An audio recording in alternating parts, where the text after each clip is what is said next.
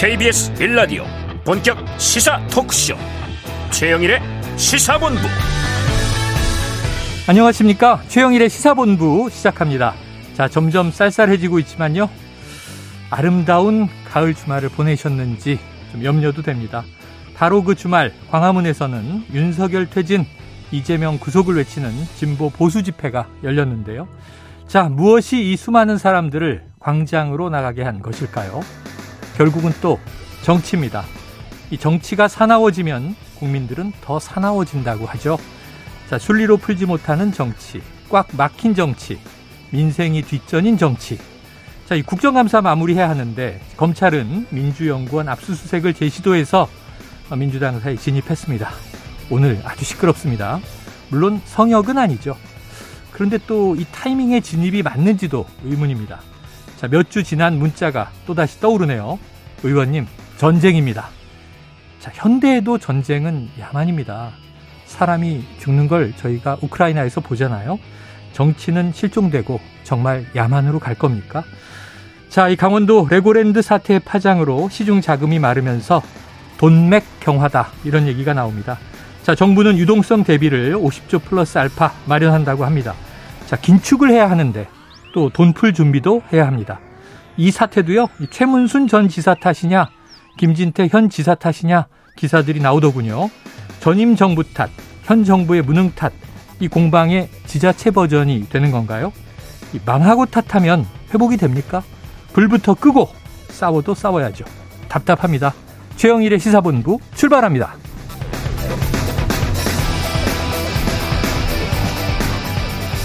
네, 1부에서는요, 오늘의 핵심 뉴스를 한입에 정리해드리는 한입뉴스 기다리고 있고요. 2부 10분 인터뷰 장경태 더불어민주당 최고위원과 함께 오늘 오전에 있었던 민주당 중앙당사 압수수색에 대한 입장을 들어보겠습니다. 이어서 일석이조 그리고 국제본부도 만나보겠습니다. 자, 1부의 마지막에 듣는 노래가 있죠. 디저트송 신청 기다리고 있으니까요. 오늘 듣고 싶은 노래가 있으시면 문자 샵 9730으로 자유롭게 보내주시기 바랍니다. 그리고 오늘도요, 이 최영일 커피를 저희가 쏩니다. 청취 의견 있으시면 기탄 없이 샵 9730으로 보내주시고요. 저희가 추첨을 통해서 커피를 보내드리겠습니다. 자, 또 디저트송은 치킨 쿠폰 보내드리고 있죠. 많은 참여 부탁드리면서 짧은 문자 50원, 긴 문자는 100원입니다.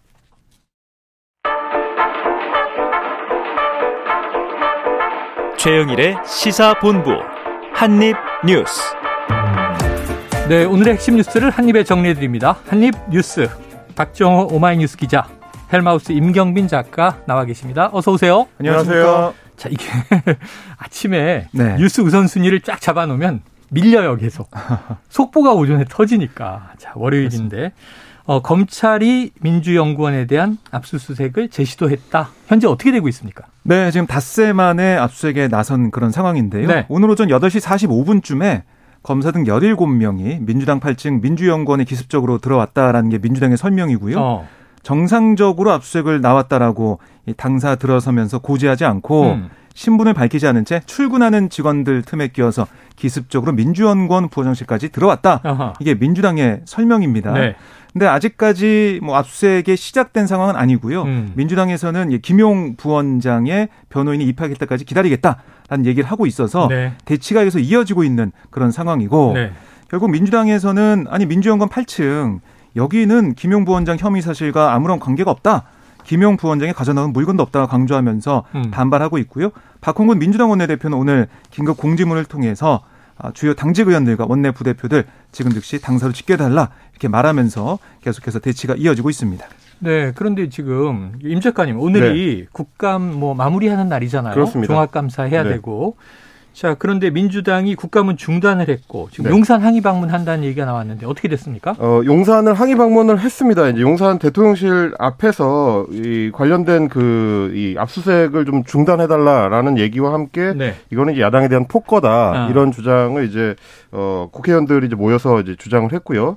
그리고 말씀하신 대로 이제 24일 오늘은 이제 종합감사가 있는 날인데 특히 주목을 받았던 게 이제 카카오 먹통 사태 관련해서 아, 어, 관련 기업의 이제 수장들이 오늘 국회에 출석하는 날입니다. 어, 그러기로 했죠. 그렇습니다. 이제 그러다 보니까 이제 오늘 오전에도 어, 민주당에서도 이제 의원들을 총소집하는 방식으로 대응을 하지는 않고 있는데 이제 국감이 좀 중요한 상임위원회들이 있기 때문에 좀 음. 분리 대응을 하는 거 아닌가 이제 이런 상황인 것 같고요. 어쨌거나 국감 마지막 날에 전격적으로 압수수색을 지금 시도를 했기 때문에 네. 어 야당과 어떤 정부 여당 쪽에 이제 대치가 오늘은 좀 극한으로 갈 수밖에 없을 것 같고 네. 과연 좀 종합감사가 마무리가 좀 매끈하게 매끄럽게 될 수 있을지 이거는 조금 네. 회의적인 상황이 된 것 같습니다. 그래서 지난주에 이제 집행 시도가 있었을 때 이 압수수색 아, 왜 하필 국정감사 기간에 꼭 이랬어야 하는가 뭐 이런 네. 얘기도 나왔는데 그때 이제 김용 부원장이 전격 체포됐고 오전에 그렇습니다. 오후에 3시가 넘어서 바로 또 압수수색이 시도됐잖아요. 네.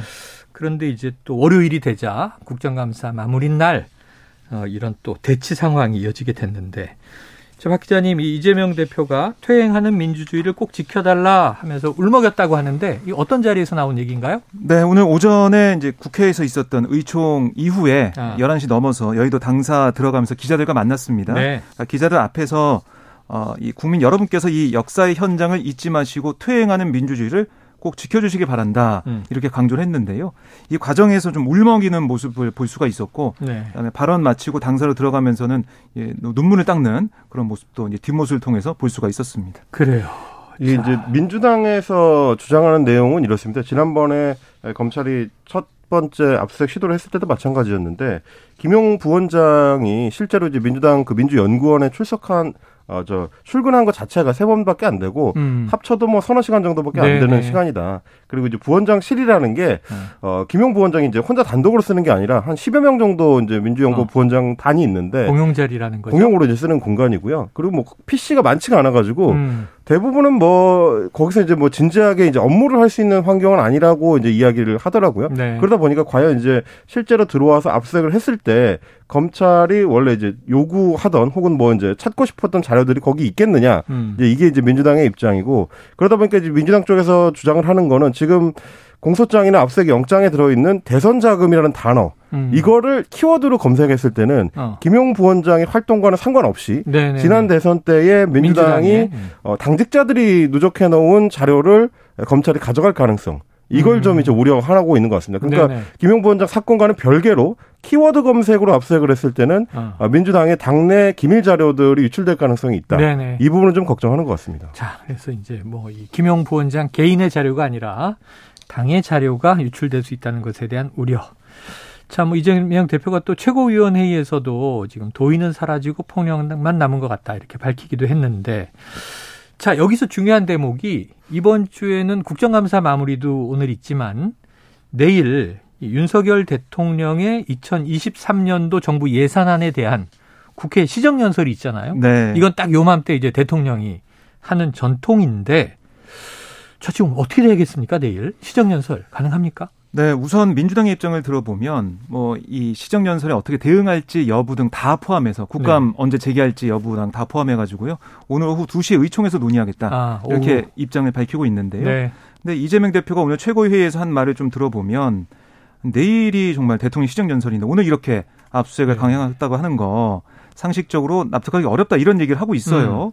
음. 그러면서 좀 대통령의 사과 또 더 나아가서는 이 대장동 특검 이재명 대표가 지난주에 제안했던 아, 제안했었죠. 그 특검을 이 계속해서 주장을 했어요. 음. 수용하라라고 얘기를 하고 있거든요. 사과와 특검 수용 어떻게 보면 두 가지 조건을 계속해서 강조하고 있는 셈인데 네. 물론 이 두 가지 조건이 충족되지 않는다면 어떻게 할 것이냐 이거는 오후에 민주당 의원들의 논의 이후에 결과가 나올 것 같습니다. 그런데 오늘 오전에 윤석열 대통령은 여기에 대해서 입장을 냈군요. 그렇습니다. 오늘 어, 대장동 특검 수용 그리고 대통령 사과를 요구하고 있는 민주당에 대해서 어떻게 생각하느냐 기자가 음. 이 출근길 대통령한테 질문을 했는데 윤석열 대통령의 답변은 이랬습니다. 이제 거기에 그러니까 시정 연설에 무슨 추가 조건을 붙인다는 거는 제가 기억하기로는 우리 헌정사에 들어본 적이 없는 것 같다라고 음. 이제 못을 박은 걸로 봐서 그러면서 네. 이제 이렇게 얘기했습니다. 헌법이 보장하고 있는 대통령의 국회 출석 발언권과 예산안이 제출되면 시정 연설을 듣게 돼 있는 국회법의 규정에 따라서 그리고 또 여야 합의로 내일로 일정이 정해진 거기 때문에 네. 시정 연설은 한다 이제 이런 입장을 한 번 더 이제 확인을 한 건데요. 어, 물론 대통령의 얘기는 추가 조건을 붙인다는 게 다소 좀 안 맞는다고 생각을 할 수는 있습니다만 네. 민주당의 입장에서는 이게 지난번에 이제 소위 이제 비서고 논란이라는 네네네. 게 결국 국회 그리고 이제 제1야당을 겨냥한 걸로 김은혜 대통령 홍보수석이 사실상 공인을 한 예. 거라서 순방 중 밤에 그런 발표가 있었죠. 그렇습니다. 그거는 이제 사실 대통령 홍보수석의 공인이기 때문에 대통령의 공인이기도 한 건데 네. 그렇다는 얘기는 대통령이 직접 사적 발언이더라도 국회를 모욕하는 일종의 이제 발언을 한 걸로 민주당은 네네. 네. 받아들일 수밖에 없는 거고 그렇다라고 하면 시정연설 전에 국회에 대한 모욕 의도는 없었다든지 혹은 뭐 그 부분에 대해서는 사과하겠다든지 이런 어떤 정리 절차가 있어야 음. 민주당 입장에서도 대통령의 시정 연설을 좀 존중해 줄 수 있는 거 아닐까. 이 정도는 좀 정리가 필요하지 않나 그런 생각이 네. 좀 들긴 합니다. 그런데 그 이후가 이제 비서거 논란이 이제 또 언론에 대한 문제로도 가고 자막 조작 사건이다. 이렇게 또 음. 여당 규정하고 그 욕한 것이 기억나지 않는다. 이런 이야기도 나왔기 네. 때문에 어떨지 모르겠습니다만 아 그러니까 사과 요구는 순방 기간에 있었던 이제 국회에 대한 모욕, 이 비속어 논란에 네. 대한 사과다. 그러니까 대통령이 또, 예. 그 부분에 대해서는 오해를 할 수도 있을 것 같아요. 음. 기자가 질문을 할 때 대장동 특검 수용을 조건으로 네네네. 야당에서 요구한다라고 이제 질문을 하는 바람에 예. 대통령 입장에서 그런 조건을 수용할 수 없다. 그건 아, 당연히 그럴 수 있다고 생각하거든요. 대장동 특검은 이제 전혀 별개의 음. 어, 의회에서 이제 입법 사안으로 이제 다뤄져야 되는 문제이기 때문에. 음. 근데 의회 모욕이다라는 주장에 대해서는 네네. 어느 정도 입장 정리가 필요하지 않나 뭐 그런 그렇죠. 생각입니다. 사과를 하든지 아니면은 이제 오해를 풀든지 뭔가 이제 절차는 필요하다 이런 얘기입니다. 뭐 사실 또 민주당은 지금 국정감사 기간에 이제 당사 압수수색 시도한 거에 대해서도 또 사과를 요구했잖아요. 음, 네. 그러니까 이제 사과하라 뭐 이런 게 이제 워낙 여러 건들이 나와서 조금 정치자 여러분이 헷갈리실 수도 있겠습니다. 자, 윤 대통령은 대장동 특검에 대한 반대 의사를 밝힌 셈이다. 자, 국민의힘도 이거는 거부했죠 이미. 네, 뭐 지난주에 이재명 대표의 제안 이후에 바로 뭐이 주호영 네, 원내대표가 네. 거부를 했고요. 오늘도 마찬가지 입장입니다. 이거 시간 끌기용이다 그랬나요? 그렇습니다. 네. 시간 끌기용이기 때문에 도저히 받을 수 없다라고 얘기를 했고 오늘도 주호영 원내대표 한 라디오 인터뷰에서 검찰 수사가 제대로 되지 않거나 수사에 문제가 크게 드러났을 때 특검 도입이 논의될 수 있는 거지 지금 단계에서는 전혀 가당치 않다. 네. 다시 한번 거부를 했습니다. 자, 이 이슈는요. 오후 2시 이후에 민주당이 의총에서 또 어떤 결정을 내리는지 일단 뭐 국정감사 보이콧은 아니다. 잠정 연기다. 이렇게 얘기하고 있는데 그럼 뭐 오늘 밤 내일이라도 국정감사가 네. 재개될지 근데 뭐 여러 가지를 지켜봐야 되겠네요. 지금의 국민의힘이 위원장인 상임위 같은 경우는 네. 오후 2시부터 국감을 진행하겠다. 어, 이런 또 얘기를 하고 있어요. 강행한다. 이런 네. 입장이고요. 자, 다음 뉴스로 가보겠습니다. 이 뉴스도 사실은 연결돼 있어요. 왜냐하면 지금 압수수색은 왜 하지? 지금 이런 여야 강대강 음. 대치 상황이 왜 나왔지? 그게 이제 김용 부원장 체포 그리고 이제 구속이 됐죠. 그그 그 사안인데 그 사안에 이제 시발점을 찾아가 보면 지난주에 석방된 유동규 전 성남도시개발공사 기획본부장 네. 예, 입에서 나온 거잖아요. 음. 지금 유동규의 입이 정치권과 법조계를 강타하고 있다. 태풍의 눈이다. 어떤 대목이 그렇습니까? 네, 뭐 지난주 어, 이 보도가 됐던 이 인터뷰, 그 한국일보 뭐 단통 인터뷰나 이런 걸 통해서 계속해서 유동규 전 본부장 입장이 좀 나오고 있는데, 네. 그러니까 유 전 본부장의 주장은 이 대장동 일당에게 받은 돈이 이재명 대선 캠프로 흘러갔고 이재명 대표도 이런 사실을 모를 리 없다 음. 주장을 펼치고 있고 또 이 급하게 갈 것 없다. 뭐 천천히 말려 죽일 거다. 이런 얘기도 언론 통해서 보도가 어, 되고 있고요. 유 전 본부장이요? 그렇습니다. 어. 그리고 유 전 본부장이 이재명 대표가 김문기 전 실장을 모른다고 한게 말이 되냐. 나랑 셋이 호주에서 같이 골프 치고 카트까지 타고 다녔으면서 음. 뭐 그런 반응도 언론 통해서 직접 보이고 있고 특히 뭐 지금 이 배모 씨가 여자 유동기 아니냐 이런 말도 언론 통해서 했거든요. 어. 그러니까 이 대표 측 그러니까 법인 카드는 김혜경 씨가 아니라 이배 씨가 쓴 거라면서 어, 전 사무관이죠. 네, 연루 의혹을 부인하고 있는데 유 전 본부장이 배 씨를 자신의 비슷한 처지에 노인 걸로 인식하고 있다. 아. 그런 것 얘기가 좀 나오고 어, 있습니다. 자기까지 선에서 끊으려고 하는 이런 것 아니냐는 취지겠네요. 네. 그 유동규 전 본부장이 사실은 이제 석방이 되고 네. 어, 그거에 대해서도 물론 이제 민주당에서는 어떻게 석방이 될 수 있느냐는 문제 제기를 음. 하고 있습니다만 석방이 되고 이제 워낙 좀 거친 말들을 많이 쏟아내다 보니까 언론 입장에서는 어떻게 보면 좀 받아쓰기 굉장히 좋은 예, 예. 형국이 되고 있긴 해요. 그런데 이제 여기서 좀 한번 이제 갈라서 봐야 될 지점들이 하나가 있는데 네. 일단은 유동규 전 본부장이 주장하는 것처럼 이제 김용 부원장한테 실제로 돈이 전달됐을 음. 가능성 이거에 대해서 수사가 좀 필요할 것 같고요. 네. 특히 이런 형식의 그 이제 현금으로 다 돈을 전달하는 범죄 유형 같은 경우는 음. 어 양측의 주장이 이제 극단적으로 갈릴 때 그렇죠. 한쪽에서는 그렇죠. 돈을 줬다고 하고 네네. 한쪽에서는 받은 적 없다고 했을 때는 돈을 줬다고 하는 쪽에 이제 증언 신빙성을 높이기 위한 추가적인 음. 정황 증거라든지 뭐 진술 증거라든지 뭐 네. 아니면 이제 그런 어떤 일관성이라든지 이런 것들이 확인이 되는 작업이 일단 필요하겠고요. 또 하나는 이제 김용 전 어, 부원장이 설사 돈을 받았다고 하더라도 음. 그게 과연 이재명 대표한테 전달되거나 혹은 아. 그 당시에 이제 이재명 캠프 쪽에 직접 이제 소용이 됐느냐. 정치 자금으로 쓰였느냐. 그렇습니다. 그래서 실제 어 대선 자금으로까지 연결될 가능성이 있는 것이냐. 이거를 또 이제 별도로 놓고 수사를 해야 될 거라서 그 부분에 네. 대해서는 어 김용 부원장이나 이제 정진상 실장에 대한 수사가 검찰 입장에서는 좀 중요해지지 않을까 그렇게 보여집니다. 그래요. 그런데 검찰 입장에서 보면 유동규 전 본부장이 꺼내놓은 이야기들을 이제 입증하는 게 수사의 핵심이잖아요. 돈이 언제 어디서 누구에게 어떻게 전달이 됐다. 네. 그래서 지금 압수수색도 하고 이제 그러는 거 아니겠습니까? 그렇습니다. 김용 부원장은 아직은 이제 강하게 좀 부인하는 부인을. 입장인 것 같고. 네. 자, 이게 앞으로 앞으로 이 유동규 전 본부장의 입 꺼내는 말. 네. 이게 검찰 수사의 핵심 관건이네요. 그렇습니까? 오늘도 원래 이제 대장동 재판 때문에 유동규 전 본부장이 뭐 집에서 나섰는데요. 네네. 집 앞에 많은 취재진들이 모여 있었어요. 네네. 그래서 어떤 얘기를 할지 관심이 집중되고 있는데 오늘 한 얘기는 앞으로 법정에서만 말을 하겠다. 아. 아, 법원 앞에서만 뭐 인터뷰하겠다 이런 얘기 했어요. 음. 따로 언론 인터뷰하지 않겠다라고 얘기했지만 이 법정을 통해서 아니면 법원 앞에서 어떤 얘기 할지 여기에 따라서 또 검찰의 수사도 그렇고 또 언론의 보도도 그렇고 영향을 받을 수밖에 없기 때문에 네. 계속해서 지켜봐야 될 것 같고 또 지금 보면은 김용 부원장 같은 경우는 구속이 돼서 어제에서 오늘도 조사를 받고 있거든요. 예.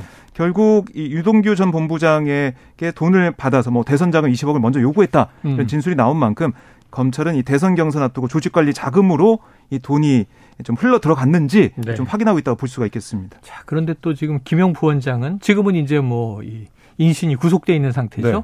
변호인을 통해서 뭔가 입장을 내놓은 게 있더라고요. 그렇습니다. 네. 뭐 예. 이제 본인은 돈을 받지 않았다는 입장을 이제 지속적으로 밝히고 있기 때문에 네. 그거는 뭐 아까 말씀드렸다시피 입증의 문제로 네, 수사를 통해서 입증해야 될 대목일 네. 것 같고요. 또 하나는 어떻게 보면 어, 유동규 전 본부장한테서 나올 만한 얘기는 대부분 지금 검찰로 넘어간 상황입니다. 그렇겠죠. 이제 뭐 언론의 취재도 앞으로 초점을 맞춰야 될 거는 실제로는 김용 부원장이 그러면 그 음. 만약에 돈을 받았다면 그 돈은 어디로 어떻게 흘러갔느냐 여부에 이제 초점을 네. 맞춰야 네. 되지 않을까. 진술이 나오느냐, 증거가 나오느냐, 정황이라도 나오느냐 음. 이런 것들이 이제 주요한 이제 요점들이 되겠습니다. 네. 그래요. 이제 지금 김용 부원장은 뭐 이게 거대한 조작이 진행되고 있다 뭐 이런 얘기도 한 것 같은데. 네. 아, 참 민주당은 이게 이제 회유당했다 이런 입장을 지난주부터 얘기했었고. 그러니까 이제 민주당에서 그렇게 얘기하는 이유는 뭐냐면 네. 이동규 전 본부장 입장에서 이제 봤을 때는 음. 지금 주장하는 것처럼 실제로 뭐 8억여 원의 그 자금이 뭐 대선 자금이든 경선 자금이든 네. 정치 자금으로 전형된 게 본인한테 가장 유리한 방식이긴 하거든요. 자기가 받은 뇌물이 아니라 그렇습니다. 본인, 전달자일 뿐이다. 그렇습니다. 본인이 최종 돈의 종착지인 뇌물이 아니고 네. 중간 기착지인 어, 정치 자금법이 돼버리면 일종의 이제 종범으로 혐의가 굉장히 좀 낮아지기 때문에 형벌의 정도라든지 뭐 추징금이라든지 이런 것도 전혀 달라지는 맥락이거든요. 네. 그러니까 이제 민주당이 봤을 때는 유동규 전 본부장이 자신한테 가장 유리한 쪽으로 검찰과 일종의 그 협의를 한 거야, 협상을 네. 한거 아니냐 이런 주장을 내. 내놓고 있는 상황입니다. 민주당의 의심의 시각이 그렇다는 겁니다. 제일 중요한 건 이제 진실이겠죠. 팩트가 무엇인가. 앞으로 진행 상황 이제 저희가 계속 분석하고 전달해 드리도록 하겠습니다. 자, 월요일 점심 시간인데요. 교통 상황을 좀 알아보고 계속 뉴스 이어가도록 하겠습니다. 교통정보센터의 임초희 리포터 나와주세요. 네, 이 시각 교통정보입니다. 지금은 단순 교통량보다는 작업과 사고 등 돌발 상황으로 속도 내기 어려운 곳이 많습니다. 어, 서울양양고속도로 서울 방향으로 동홍천 부근에서 아침부터 2차로를 막고 작업을 하는데요. 4km 구간 정체되고 있습니다. 중부내륙고속도로는 양방향으로 괴산나들목에서 4km 구간씩 어려운데요. 괴산에서 모두 작업을 하고 있어서고요. 경부고속도로 부산 방향은 한남에서 서초 나들목까지는 계속해서 차가 많습니다. 이후에는 안성과 입 장, 북천안에서 주춤한데요. 입장과 북천안 사이 갓길에서 하는 사고 여파가 겹쳐진 것으로 보입니다. 이후 작업 중인 영동 부근에서 제속도 못 내고요. 경북 지역 북구미 하이패스 부근 1차로에서는 사고 처리 중입니다. 주의해서 지나시기 바랍니다. 서해안고속도로 목포 방향은 화성휴게소를 앞두고 오전부터 내내 차가 많습니다. 이후 작업 중인 서해대교 일대도 정체가 계속되고 있습니다. KBS 교통정보센터에서 임초희였습니다.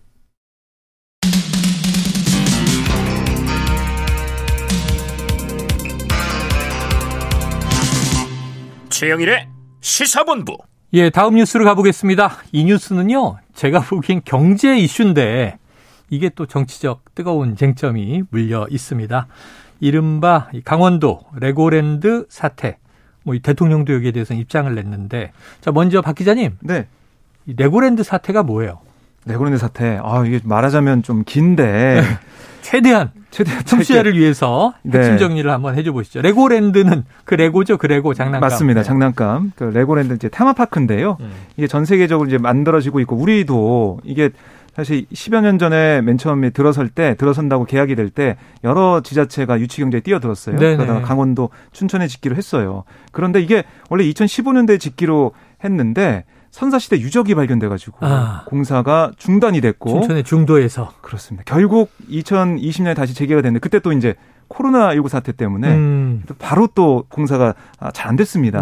결국에는 올해 이제 5월 어린이날에 개장을 했어요. 네. 근데 기간이 길어지면 그만큼 돈이 더 많이 들어가잖아요. 그렇죠. 그 이런 저런 돈이 들어가기 때문에 이게 이 강원 이 중도 개발 공사 여기서 이거를 하고 있었는데 돈을 조달해야 되기 때문에 음. 자산 유동화 기업 어음 뭐 이거 그러니까 채권을 발행해서 CP라고 어음, 하죠. 네. 회사채. 어음화 해 가지고 돈을 빌린 겁니다. 2,050억 규모인데 그게 만기가 지난달이었어요. 음. 그런데 강원도에서 어이 못 갚겠다. 아. 보증을 강원도가 섰거든요. 네. 그만큼 안정적이라고 시장에서 판단해서 이게 팔렸을 텐데 강원도가 갑자기 우리 못 갚는다. 그리고 이 공사를 어, 회생 신청하겠다. 아. 이렇게 돼버리니까 시장에서는 아니 무슨 소리야 믿고 이걸 투자했는데 지자체를 갑자기 믿었는데. 회생한다. 뭐 회생하면 이게 아예 뭐 망하는 건 아니지만 음. 회생 기간도 오래 걸리고요. 다 돈을 못 받을 수도 있어요. 일단은 강원도가 지급 보증을 했다가 지급 거절을 하면서 네. 이 모든 사태가 벌어진 거잖아요. 그렇습니다. 자 어떻게 흘러갑니까? 이게 GJC 강원 중도 개발 공사라는 것 자체가 네네.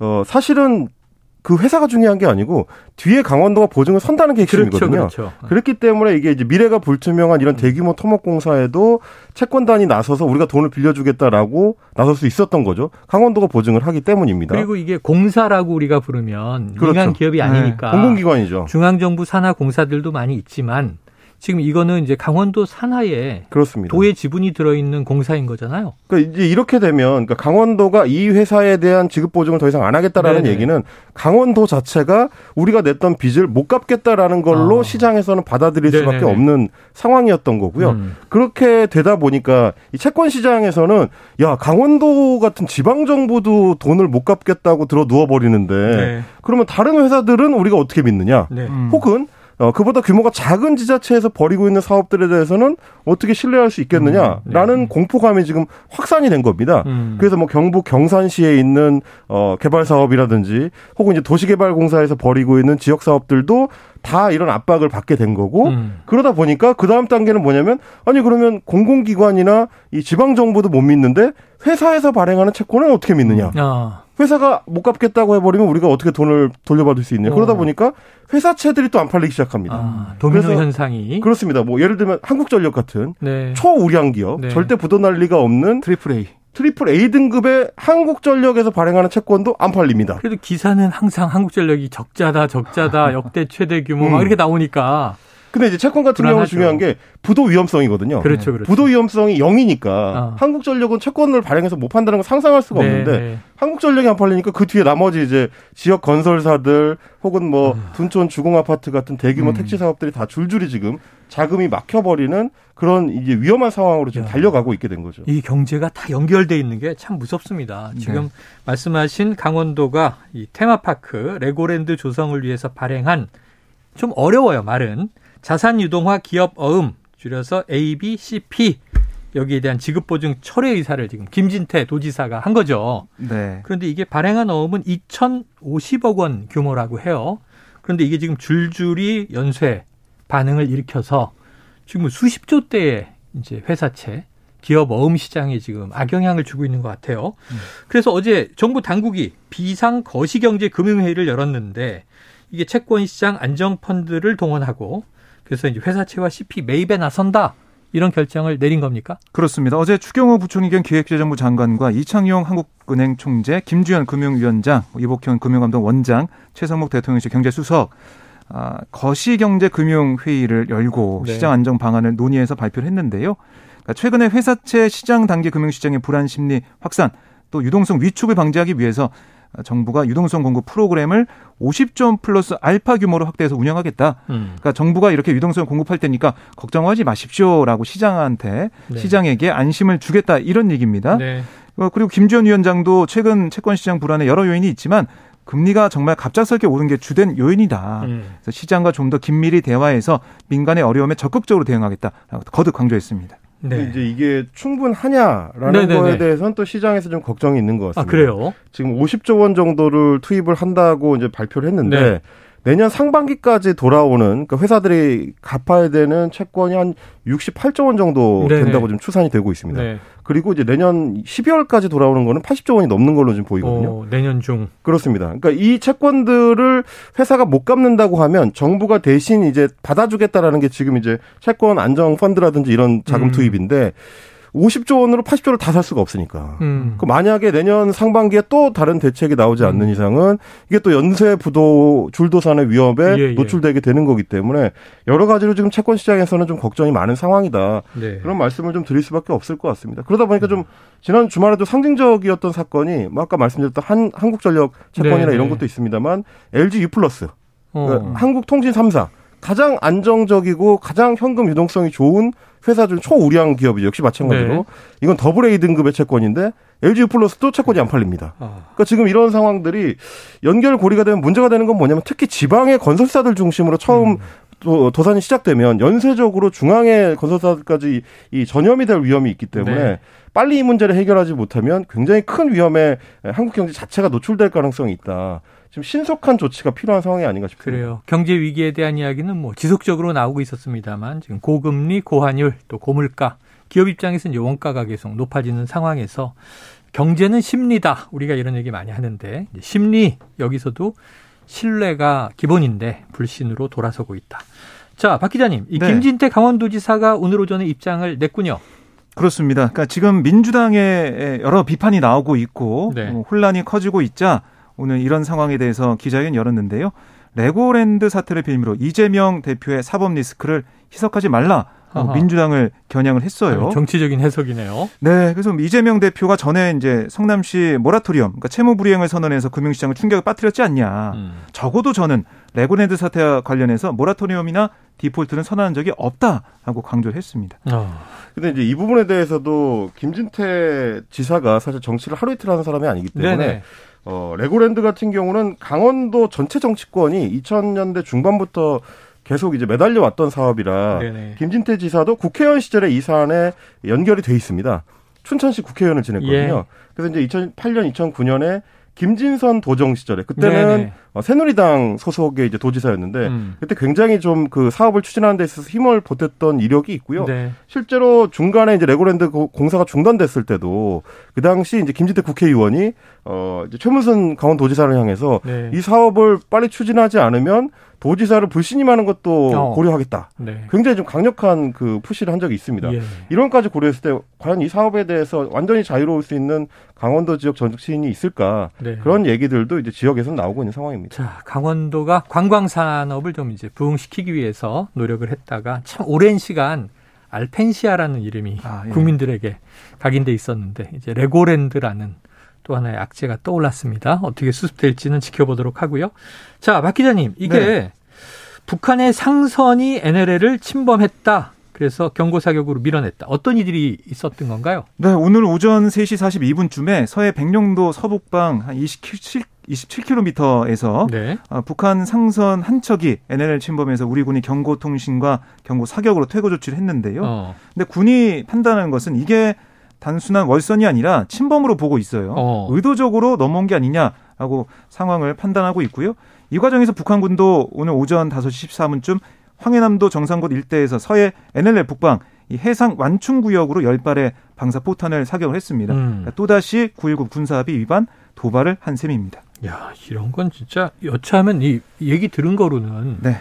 부딪히면 연평해전 같은 맞습니다. 음. 국지전 나는 거잖아요. 이게 지금 그렇습니다. 수위를 조금씩 올리고 있는데요. 네네, 그러네요. 네, 처음에는 이제 미사일 발사였고 네. 그 지난 주에는 계속해서 이제 포격 도발을 네, 했었습니다. 공중 무력 시위도 있었고. 그렇습니다. 그 다음에는 이제 상선이 넘어왔거든요. 음. 그럼 이제 남은 단계는 음. 예전처럼 NLL로 이제 군선이 넘어오는 겁니다. 아, 그렇게 군함이. 되면 이제 무력 국지 충돌의 위험성이 높아지는 거기 때문에 네. 어떻게 보면 북한은 지금 어, 중국의 당대회도 끝났기 때문에 그렇죠. 차츰차츰 도발 수위를 더 높여갈 가능성이 있는 거라서 우리 군 당국이 좀 현명하게 대처하는 좀 어, 이 고민이 좀 필요하지 않을까 그런 시국이 아닌가 싶습니다. 알겠습니다. 국정원이 일전에 7차 핵실험 도발 시기로 이제 지목한 것이 중국의 이제 이 공산당 전국 대표 대회 이 시진핑 주석의 사면임이 확정됐다는 속보는 주말에 나왔고요. 네.